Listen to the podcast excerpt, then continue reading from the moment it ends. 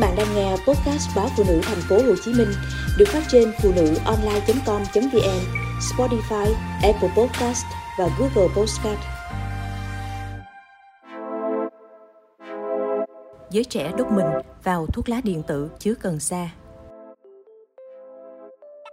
Mới đây, tiến sĩ bác sĩ Nguyễn Trung Nguyên, giám đốc Trung tâm chống độc Bệnh viện Bạch Mai cho biết, vừa tiếp nhận một trường hợp nguy kịch sau khi hút thuốc lá điện tử. Theo đó, nữ bệnh nhân hai mươi tuổi ở Hà Nội được đưa vào viện trong tình trạng hôn mê sâu.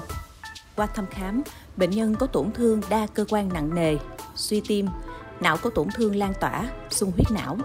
Ngoài ra, người bệnh còn ghi nhận có tổn thương ở những cơ quan khác như gan, thận. Theo các bác sĩ, tình trạng bệnh nhân rất nặng, tiền lượng dè dặt. Gia đình cho biết trước đó cô gái đã sử dụng thuốc lá điện tử. Sau khi hút, cô bất tỉnh. Mẫu thuốc lá điện tử bệnh nhân sử dụng đã được gửi đi xét nghiệm ở Viện Pháp y Quốc gia. Các chuyên gia tìm thấy một chất cần sa tổng hợp là loại ma túy thế hệ mới. Tiến sĩ bác sĩ Nguyễn Trung Nguyên cho hay, điều này cho thấy bệnh nhân ngộ độc cần sa tổng hợp. Đây cũng không phải là trường hợp duy nhất bệnh viện đã tiếp nhận trong thời gian qua.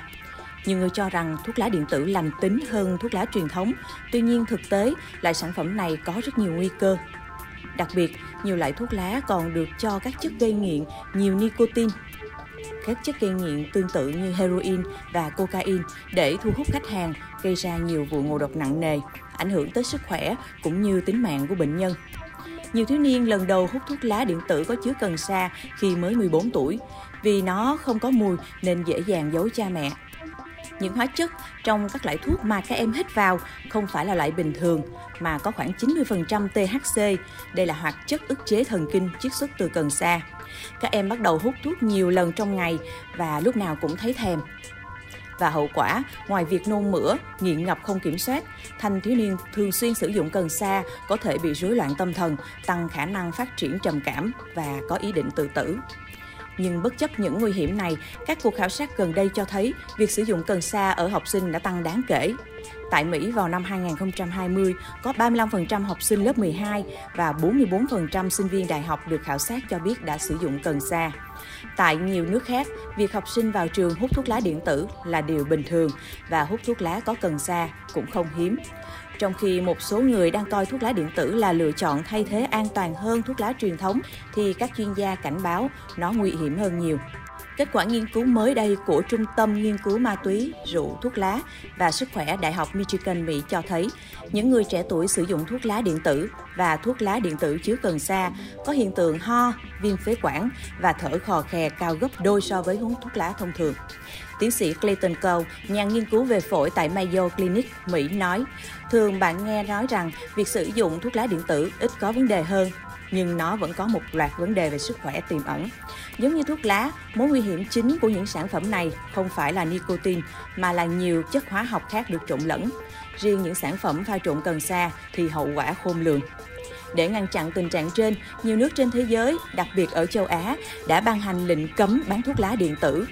Tại châu Âu, Ủy ban châu Âu đề xuất cấm sử dụng các sản phẩm thuốc lá điện tử có hương vị do lo ngại những ảnh hưởng về sức khỏe, nhất là ở giới trẻ.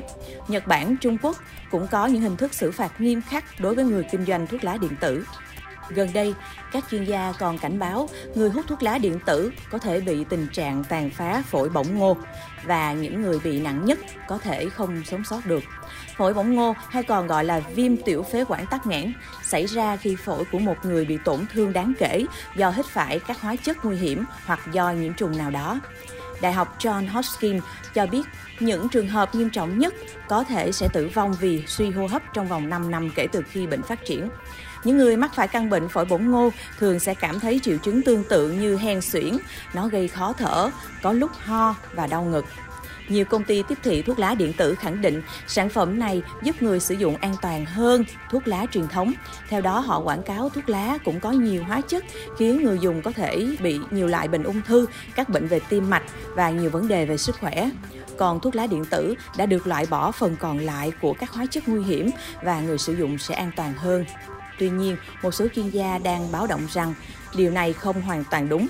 Các chuyên gia y tế cũng lo ngại với việc giới trẻ hiện nay sử dụng quá nhiều thuốc lá điện tử thì lĩnh vực y tế sẽ chứng kiến sự gia tăng các vấn đề về hô hấp trong những thập kỷ tới.